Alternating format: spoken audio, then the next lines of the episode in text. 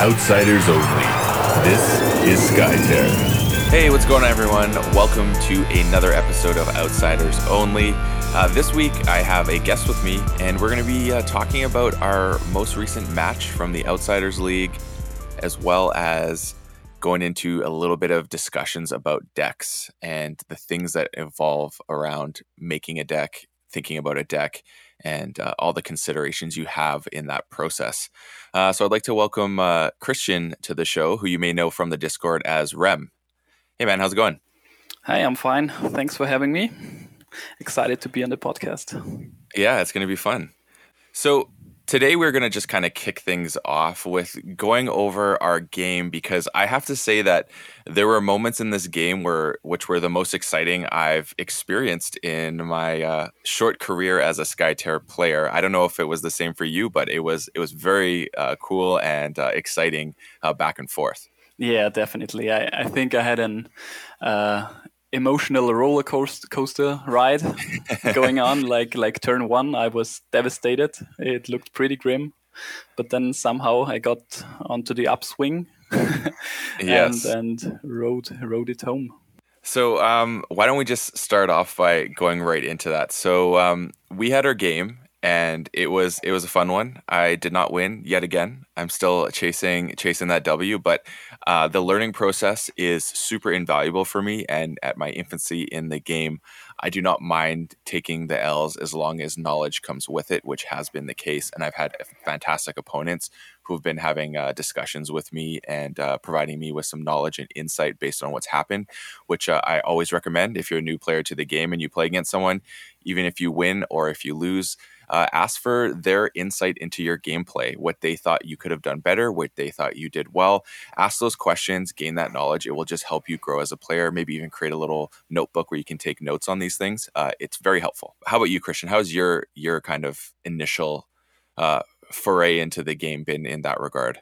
Yeah, pretty similar to yours. I'm I'm also quite quite new to the game. I played maybe like like ten games so far with with friends at first, and then I joined the Discord and, and the whole uh, league thingy, and I had only pleasant experiences so far. Like, and it's the same same uh, thing you already said. Is like doing a quick recap after a game, maybe taking notes. I usually ask my opponents like like did I do something that uh, did hurt them a lot, or like like where they where what what I did uh, quite good, or or what was a move that they uh, felt hurt them a lot, um, or if there was any oversights I had, like where when they were happy that I didn't make move X and Y. Mm-hmm.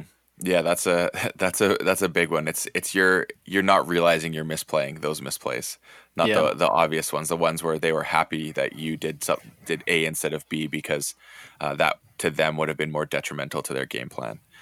Why don't we just uh, go into our game a little bit and talk about the that I guess that turn one and turn two kind of exchange, which led to if if we had some sort of uh, ESPN highlights, this would be on there. Um, so basically how it worked out was uh, I got myself into a position. I think it was with Brilvar, right? Yeah, he was at, yes. at my bottom left, if I'm like telling yes. it from from my view. Yes, so he was on going to the top right for me, and I put him into a position where he was in range of your uh, was it a Strida or a Frail? No, it was your Frail, right? Frail, yeah. Yes, and I was able to cast using the Flux a twist allegiance and you had a lead on your frail and i literally put it out of range of the control token almost right next to the nexus. Yeah and, and, and i'm was... to, to preface this maybe like like i was playing a control deck so so this control values were super important for me. This was my my game victory plan like like uh, going for the control win. Mm-hmm. uh, and and you were more on the on the killing killy uh, way of, of of playing. Yes. And so, yeah, there's this twist allegiance turn one. I, I mean, for experienced players, I'm sure this is this is uh, like common knowledge, or it's like the the good old accurate push your uh, the enemy uh, hero one hex out of uh, the control range, maybe. But Yeah. yeah, this this hurt. Uh, Yeah, pretty it was- it was it was cool. It was one of my favorite plays to start things off. And so you were you were out of out of the the running with that hero. There's nothing you could do about it. It was just basically a burned. I imagine three three mana lead card, and um, that's how that kind of ended. Well, yeah, I, th- I think that the, the Twist Allegiance was, was only the, the one in the one-two punch combination of yours Yes. because you also won the uh, the dome. Yes, And we played with a new outsider. You, I think I I picked a yes, that was your that was your uh, outsider. It was not mine. I had I brought Scourge of Puido, and you brought Terror of the Endless Night. And so uh, it worked very well that your heroes ended up being uh, kind of around a cover hex and close to where uh, Frail was pushed at the bottom. On your side, the bottom left, for me, the top right. And uh, so I just put Terror of the Endless Night right next to that cover hex where you had two other heroes. And then uh, I was able to uh, Dreadful Majesty your Freyhill to start things off and uh, basically pull him in. So now there was three heroes surrounding um, Terror of the Endless Night. yeah, and this was the two in the one-two combination.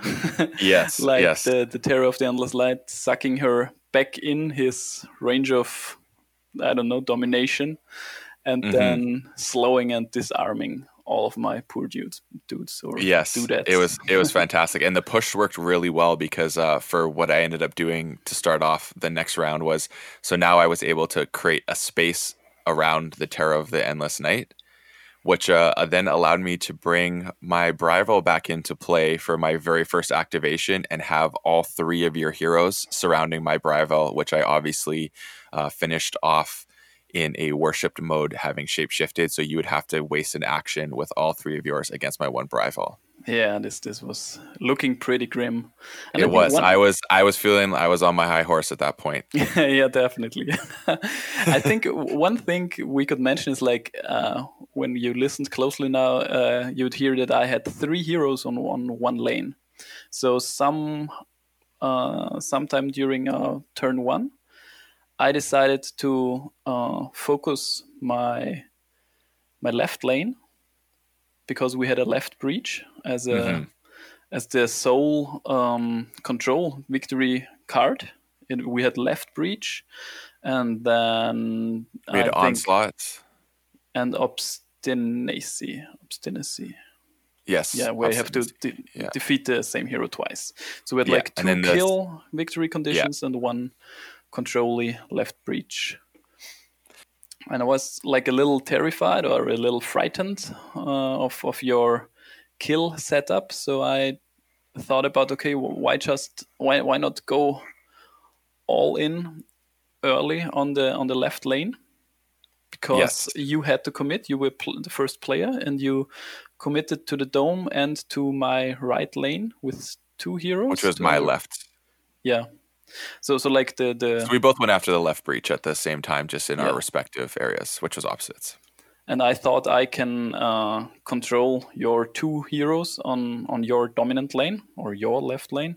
I Mhm. thought if I put only one hero there and use my more control oriented deck with uh, high mana cards and cards that support um, killing or creating uh, new minions, spawning new minions.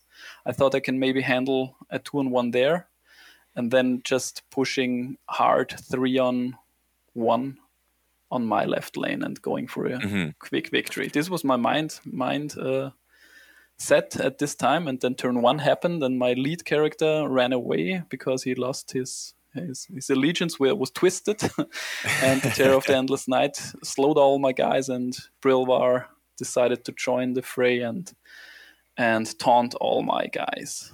Yes, that was taunt? fantastic. But you had a response right away for that. Yeah, I think we, we did the good old uh, Yu-Gi-Oh!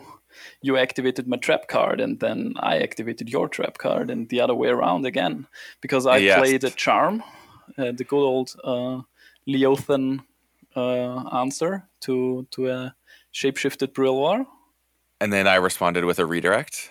And going the the obvious, haha, I got you. But I was lucky. I, in my starting hand, I, I had the second charm, which I mulliganed for actually, and Yeah. so I could like recharm. Recharm. So it ended up sticking and uh, removing my shapeshift. And it also actually was extra potent because when I had to use my redirect, I had to actually remove one of the disadvantages.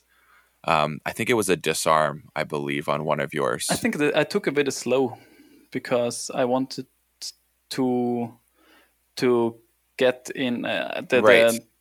g- having to attack him was pretty bad. yes, I I- redirected was- it to a target frail. That's what it was. and yeah, and it um, the bad thing for me was not necessary. I mean, it was pretty terrible at all uh, in in total, but. Um, the first thing was I had to waste one. I would have had to waste one action attacking Brilvar with three heroes, which is uh, like probably game losing. and um, then I had this Terror of the Endless Night sitting in front of me, blocking my way to the control token. And um, being slowed, I couldn't really have moved uh, and do anything significant. So Yes. I think I removed uh, uh, from from Estrada. Um, the, right. Yes, that's what it was. slow, and I could move her, worship her, and spawn a minion by killing one of your minions. Because I think if you had not done what you did, it would have ended where you might have gotten just one hero within the control uh, sphere. Because I did manage to, I think, win that that lane and push it back. Correct? Or did you? I- No, you I- I- won. I you won it actually. I think You I, I still lane. managed to to win the lane because I had three heroes there. One was out Right, of yeah, range, right. but I still won it. And, but, but- you pushed it so far back that now you were really far away from it and could and had a risk of having a not much con- contribution this next round. Yes, exactly. Yeah. Yeah, that's what would happen. Yeah, so th- that was the the interesting uh, series of events that we had. That was it was really fun. These these like haymaker swings going back and forth really early on in the game, but uh, um, you still managed to pull it off in the end. Uh, I believe it was with that that left breach Yeah. was how you won the game. Yes, yes, but it it was. I mean, it didn't end there from from the excitement level. This was maybe just the the epic intro to the game. But there was, I mean, we we we had a situation where you went uh, for your left breach in a way, and had the kill missions as a Mhm. as a side objective, which were still possible to do because you you um, did you manage to kill uh, the Freyhel in the end? Yes, I think once, and yes. you could have gone for the second kill uh, and score obstinacy uh, and Yeah. win win that way. So yeah, it was interesting for me, and, and I have never done this before, like committing three heroes to one lane and and going all in in a way uh, on on the particular. It worked out well though. victory worked condition. out very well. I remember we were at the at the end. There was kind of like because uh, the I believe lane one was was on my left breach, yeah, yeah, so was I had the advantage of of like just trying to. I basically ignored one of like your lane. I was like, okay, I just need to commit to this lane because it will resolve first, and then what, however much over you are, because you're getting to the point where it you were just swarming on that that one side on your left breach, and so I knew I just had to get there first and not worry. So I kind of like fled from that whole side to try and commit even more aggressively to the other side. And um, that's where you finished me off because I, I did one where I had Brev- Brilvar go right across the dome and, and activate on that bottom area, and you had a great response to that with your own Brilvar.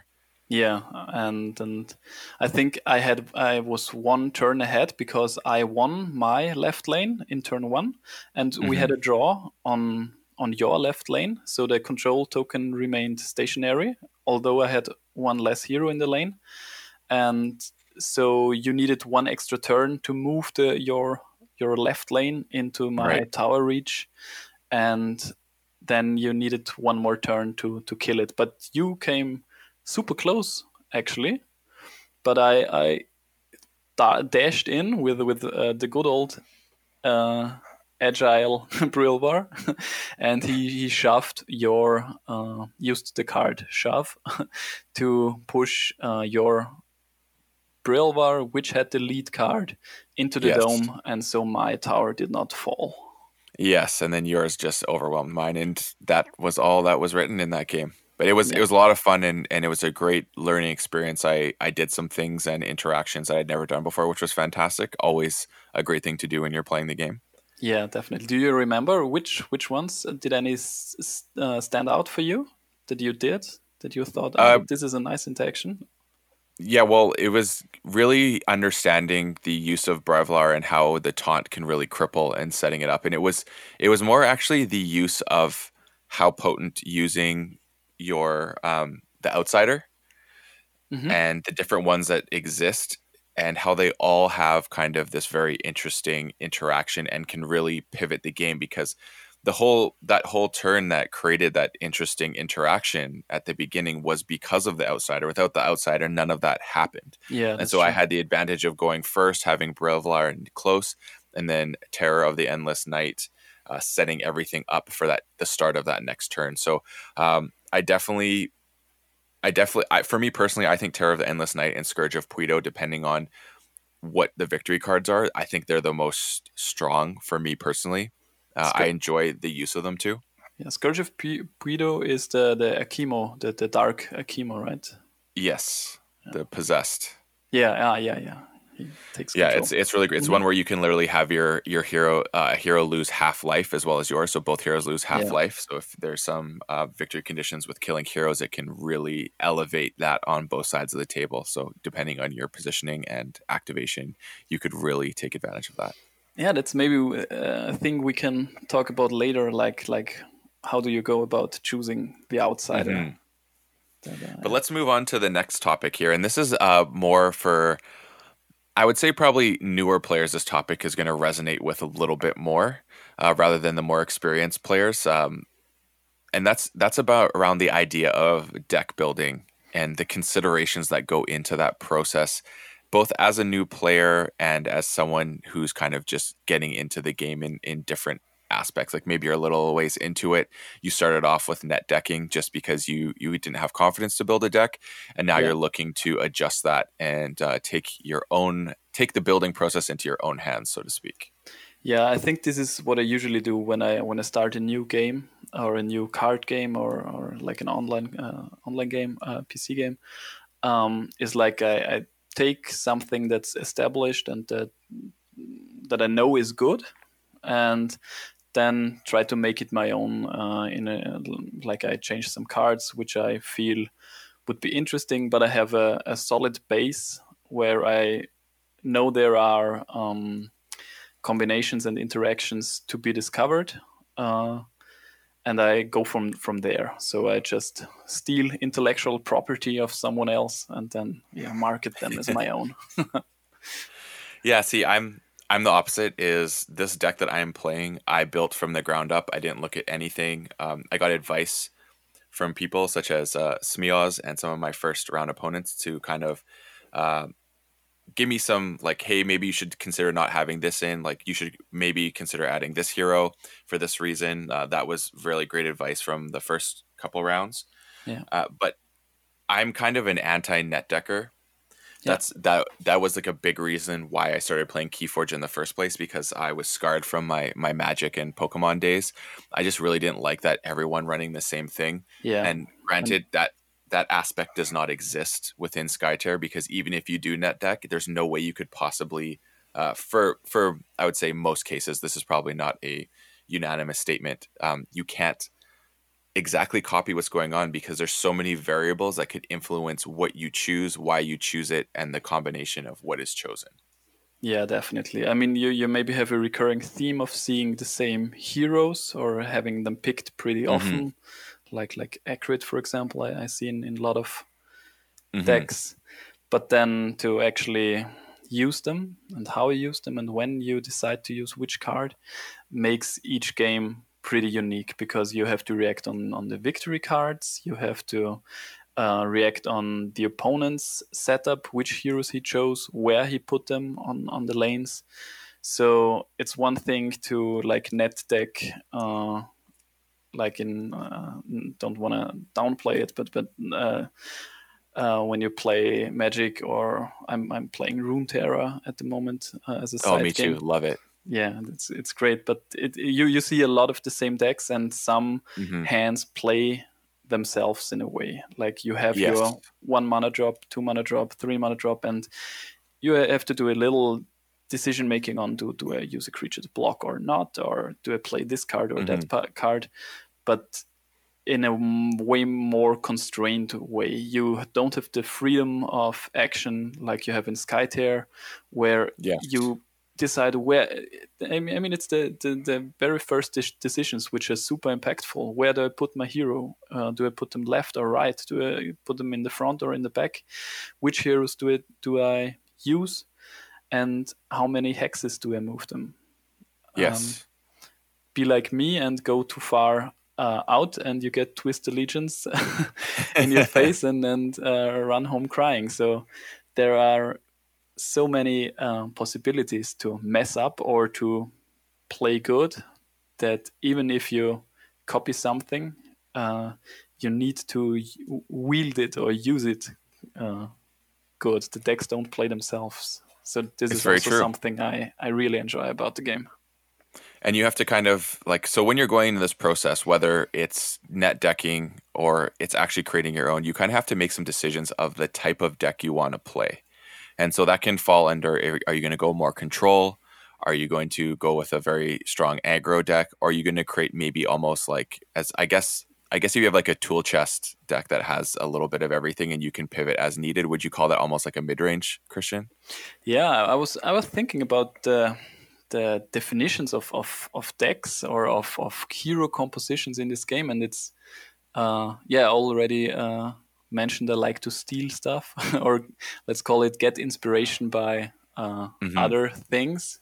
So I thought about like, is there like like the uh, well established triangle of, of aggro mid range control. Is there something like this in this game? Do we have decks, aggro decks, quick kill decks that always beat uh, con- slower control decks? And is there some kind of mid range deck that wins uh, against these aggro decks? I'm, I'm not so sure. Um, I think it's hard to, to put this miniature game in, in, in those in those uh, terms, in this strict Mhm. terms. So I was Is it wasn't because really, of the fact that you can the way that you you're drafting heroes? So there's there's six and you're going down to four, which means there's aspects that are going to be left behind in terms of your deck building composition and what cards are within each hero's deck and what the heroes themselves do. Is that why you think that? yeah, that's definitely a part of it that, that you have uh, you have to decide for a portion of your deck. I mean, Mhm. wh- when you build a deck, I mean, you have more more experience in in that regard. When you build a deck, I would imagine uh, you you think about the core, the core heroes, maybe two heroes. I, I would I would Mhm. say, Yep, which are like your backbone. And then you fill it out with four filler heroes, which uh, have specific roles and bring specific cards for a matchup. This is how I would go about it. Mhm. How did you do it? So for me is I I did yes, I went under that process and I think I'm going to be tweaking my deck a little bit, but originally like what I as of this point what I had in my deck was each hero created had a suite of cards that coincided with a tactic that I wanted to do. And I think I need to diversify a little bit more because there's times when, like, for example, I put all my heal cards within Frail. So when Frail's in, that Mhm. I know she's coming to do big healing. And unfortunately, that's not working out because I need sometimes to have those heal cards available when Frail may not be present. Yeah. So that was one thing that I'm learning and adjusting. That that's the other thing too. When you're building your own deck, there's a lot more like you play a game, you should you play a couple games, notice a weakness, you got to tweak, and you're constantly tweaking. Whereas when you're net decking, you're going to most likely know that this has already been proven to a degree, yeah. and now you have to see how it proves for you. And then maybe you're like, oh, I just actually don't like playing this card. I find I'm always holding it and I'm never playing it. Like those those things mean either you didn't realize the the potency of that card or its utility, or it's just not something that fits your play style. So you're going to want to swap that out. Yeah, I think that's the natural like progression of of a uh, homegrown homegrown Mhm. homegrown deck that you focus really hard on some aspects and then tone them down a little bit. Like like if I wanted to make a kill deck, I would get everything in that's killy and see if this idea of, of a kill deck or of a skirmish deck, we, we saw a pretty nice example of this in the last league. Is is there are there teeth to that to that deck? Uh, can you make a skirmish deck? Can you make a lead or control deck, or can you make a, an uh, an attack deck? And then when you have the idea established, yes, this this works. I can kill heroes reliably. Then I think you just tone down as long as you still uh, fulfill your primary objective, but have enough answers to potential counters, and you fill mm-hmm. in more and more counters while still retaining the the main idea of the of your deck. Yes. Now, with that as well, though, you have to be aware of the stats of your deck because when you're building, you need to constantly be looking: Are you going to have the resources to lead? Know what's going to happen if you're leading from deck uh, what's going to happen if you're attacking from deck? Like do you have a ton of minus ones that could burn you like or zeros for example if you're skirmishing? All these things that can contribute. So if you build your decks physically first because you like that tactile laying out the cards and seeing things it's a great idea afterwards to pull that into the skytear deck building website um, function because it will show you all the stats of your deck, what your yeah. mana distribution is like, what your your um, your boost card distribution is like, all those sort of things, and it's very handy to see, and you can just get the numbers like you like. In any deck building thing, you're going to have to be aware of your distribution and your numbers, so you know the percentage of drawing and things like that. That's just part of playing card games. Is you have to recognize um, if you're going for the heart of the cards, what's that going to look like basically? Yeah, will it be like more likely a minus one that I draw now, mm-hmm. and or is it like an average of two point two or whatever? Mm-hmm. And yeah, if you're going over the top, you you uh, remember uh, which cards were already discarded. Like maybe the easiest things is you you always realize when you discarded an ultimate of your one of your heroes.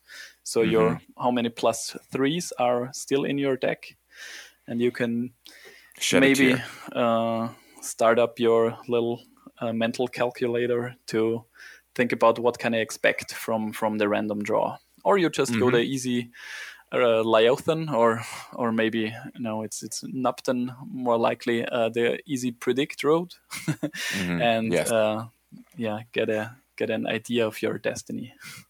Yes, that is definitely always a, a good a good uh, way to approach things. So I guess the next thing up is um, the weaknesses that your deck could possess like being aware of that uh, like what matchups are going to be unfavorable for you.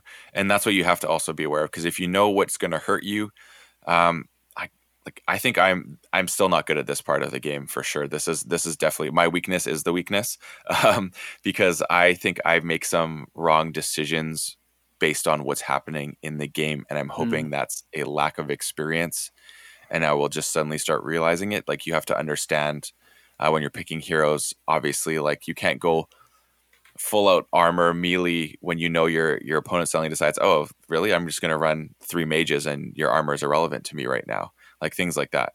Yeah, I, think this is something we we touched uh, touched on uh, a while before when when we were when I was thinking like how can you categorize uh, um, or um, apply types to to decks mm-hmm. because I want to do this so that I know going into uh, a game, am I ahead or am I uh, behind? Do I need to take more risks in the game to get ahead of my opponent, or can I play responsive? Can I can I use um, uh, can I take actions that don't necessarily affect the board state, but provide me card advantage for example can i blind lead mm-hmm. or something can i when it's the same same question that you ask yourself it's it's very hard uh, to know when you're ahead i think mm-hmm.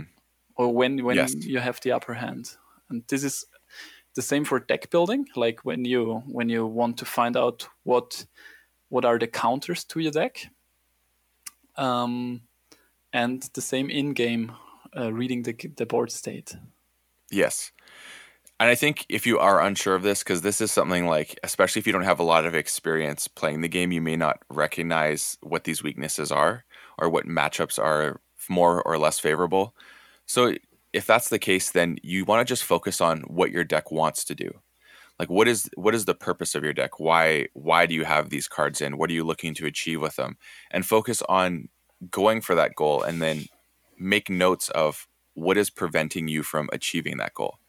And those will start that list. You may start to notice either a commonality, the same thing keeps coming up, or a same concept keeps coming up. And then in which case you can maybe start identifying that may be the less favorable matchup or the weakness to your deck and use that as a source to kind of learn and grow with it. Yeah, yeah. I think that's very true and and it, this would be maybe an, an advice for a for a new play new player when when you when you build a deck like focus on your main trick on your main victory condition mm-hmm. that you want to achieve and try to get this down. I think it would be way harder to uh, how did you call the deck type before? Like toolbox or like so yeah the Swiss toolbox. Army knife or whatever? yeah exactly. Like playing a one trick pony uh, is a lot easier because you only need to mm-hmm. master one trick and if it's a potent trick it's it's all good but um, spreading your yourself too thin or in many directions will might might lead to some frustration moments some frustrating moments when you can't do anything really strong. And then there's there's also another side of this where you may say like for example you're like oh I, I really want to play a control deck and I'm going to be focusing on controlling the lanes. That's what my deck's going to do. But as you start doing that there's the possibility that you figure out from playing it that you actually don't enjoy doing that because that is also an important part of building a deck do you enjoy playing it yeah. That is, I think, something that can be overlooked. So you may find out that, you know what, I actually don't like playing control decks. I like the aggro decks where I'm just smashing face and going that route. You may f- discover this as a player as you go, or you may discover that you like having the ability to pivot and do lots of different things. And you just like that kind of jack of all trades deck. So just keep that in mind. Like if you notice maybe you're not winning, and you're not having fun, it may be the way you're choosing to play the deck in that style. It may not be your style, and that's okay. Like this is a diverse game that has a lot of different options, so you can always pivot into something else and that may be choosing completely different factions that could be choosing a different style of deck but using the same factions uh, experiment get to get to know the game and what aspects of it resonate with you yeah definitely i, I, I think we I, I maybe made it sound too one dimension one dimensional that you you are a control deck or something like that. There is so much play in the game. There there the, alone if you think about uh, the victory cards themselves might make your standard path to victory uh, very hard to obtain if there is no left breach, right breach, whatever uh, control uh, card there. Although it's unlikely this happens, you need to have like um, a way to to cope for that that still play a valid deck and and even the the most uh, one-sided uh, or or focused uh, deck on a particular particular victory condition can make a U-turn somewhere and and try to play uh, a different style, although not as potent as a dedicated deck, but there is still play in there. Mm-hmm. Very true. So I think that's pretty much coming up on time for this episode. Uh, we hope you got some insight and some ideas into the process of creating a deck, and I hope this aids you in doing so. Uh, don't be afraid to create a deck, especially if you have someone, a friend as well. Like maybe you can both try and do a homebrew. Uh, testing your homebrews against one another are going to create some interesting kind of back and forth because if you're both less experienced, that means you're both maybe creating a uh, potentially subpar deck. You never know. Uh, maybe not so you don't want to take that as the end all be all if you win but it's a fun way when you're just starting out you both kind of go through that process together uh, and then you can take it to uh, the discord and challenge people on tts and then you'll start to see how your deck stands up. So a good way to learn how the deck plays is with someone in a casual environment in case you go against a, a seasoned pro and you may get stomped it won't uh, discourage you.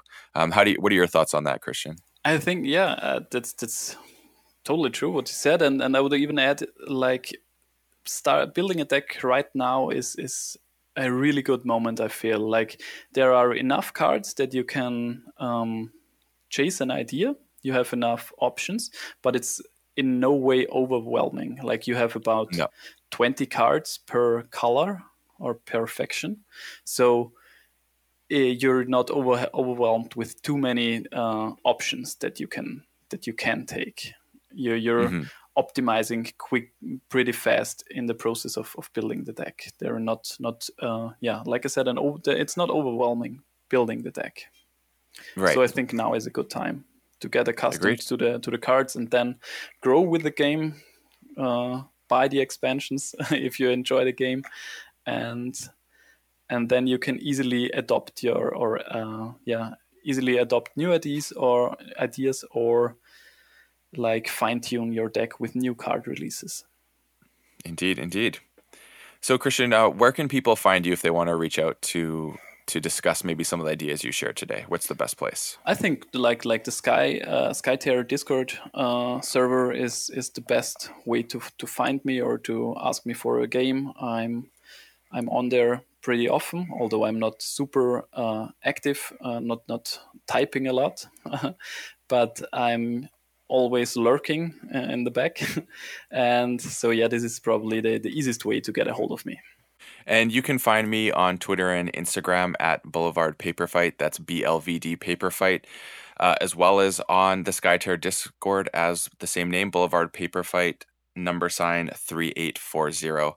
Uh, if you like any of these ideas or have some differing opinions, please do reach out and start a discussion. I really enjoy learning more about this game in all its forms. So I hope you've all had a good day and maybe learned something from this or gotten some inspiration. And if you haven't checked out some of the other episodes, please do. And I hope to jam a game with you soon. Have a good one. Yeah, have a good one. Thanks for having me. Outsiders only. This is Skytear.